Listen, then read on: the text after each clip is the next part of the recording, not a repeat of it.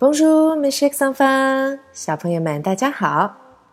上一节课我们学习了一个句型，叫做伊利亚。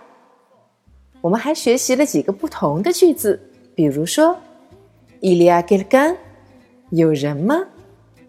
或者是伊利亚隆当个热带吗？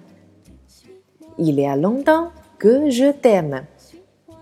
虽然句子很长，但是。认真学习的朋友还不少呢。今天我们要来继续学习，用伊利亚到底怎么样来表示数字呢？用法其实非常的简单。伊利亚表示的是存在和有，这一点小朋友们已经都知道了。伊利亚的后面跟上数字，再接上物品，就能够表达完整的一句话。有多少东西？小朋友们都学过零到九的数字表达了，对吗？比如说，有两个沙发，你们来想一想，应该怎么样组这个句子呢？首先，把伊利亚放在前面，接上数字的，再接上我们的物品沙发 （sofa） 或者是 canapé。连在一起，il y a deux canapés。il y a deux canapés。我们再来举一反三，比如有三个闹钟，三个，un deux trois 的 trois，闹钟，réveil。连在一起怎么说呢？il y a trois。Réveil. Il y a trois réveils. 当然，前面我们学习的都是表示陈述我们有几个东西。可是小朋友们，你们还要学习怎么样来进行提问，对吗？有多少东西呢？有几个东西？这样才是一个完整的对话。伊利亚怎么样来表示多少？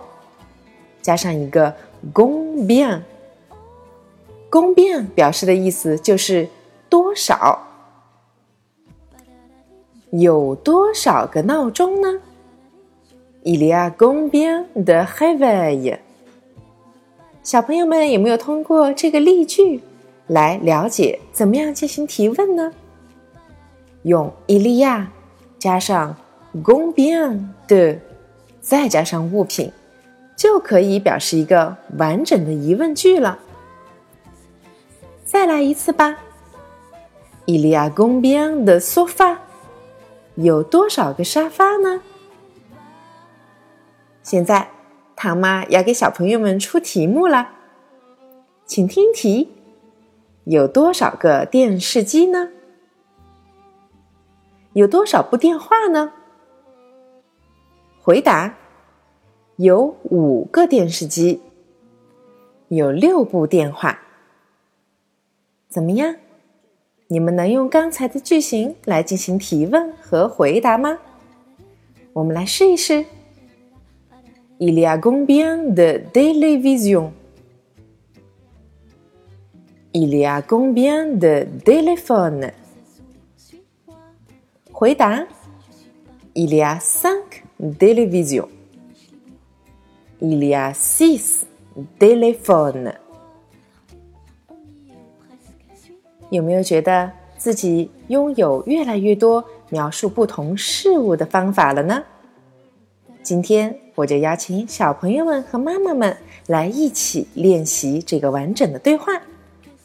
好了，我们下一次课再见吧，au revoir。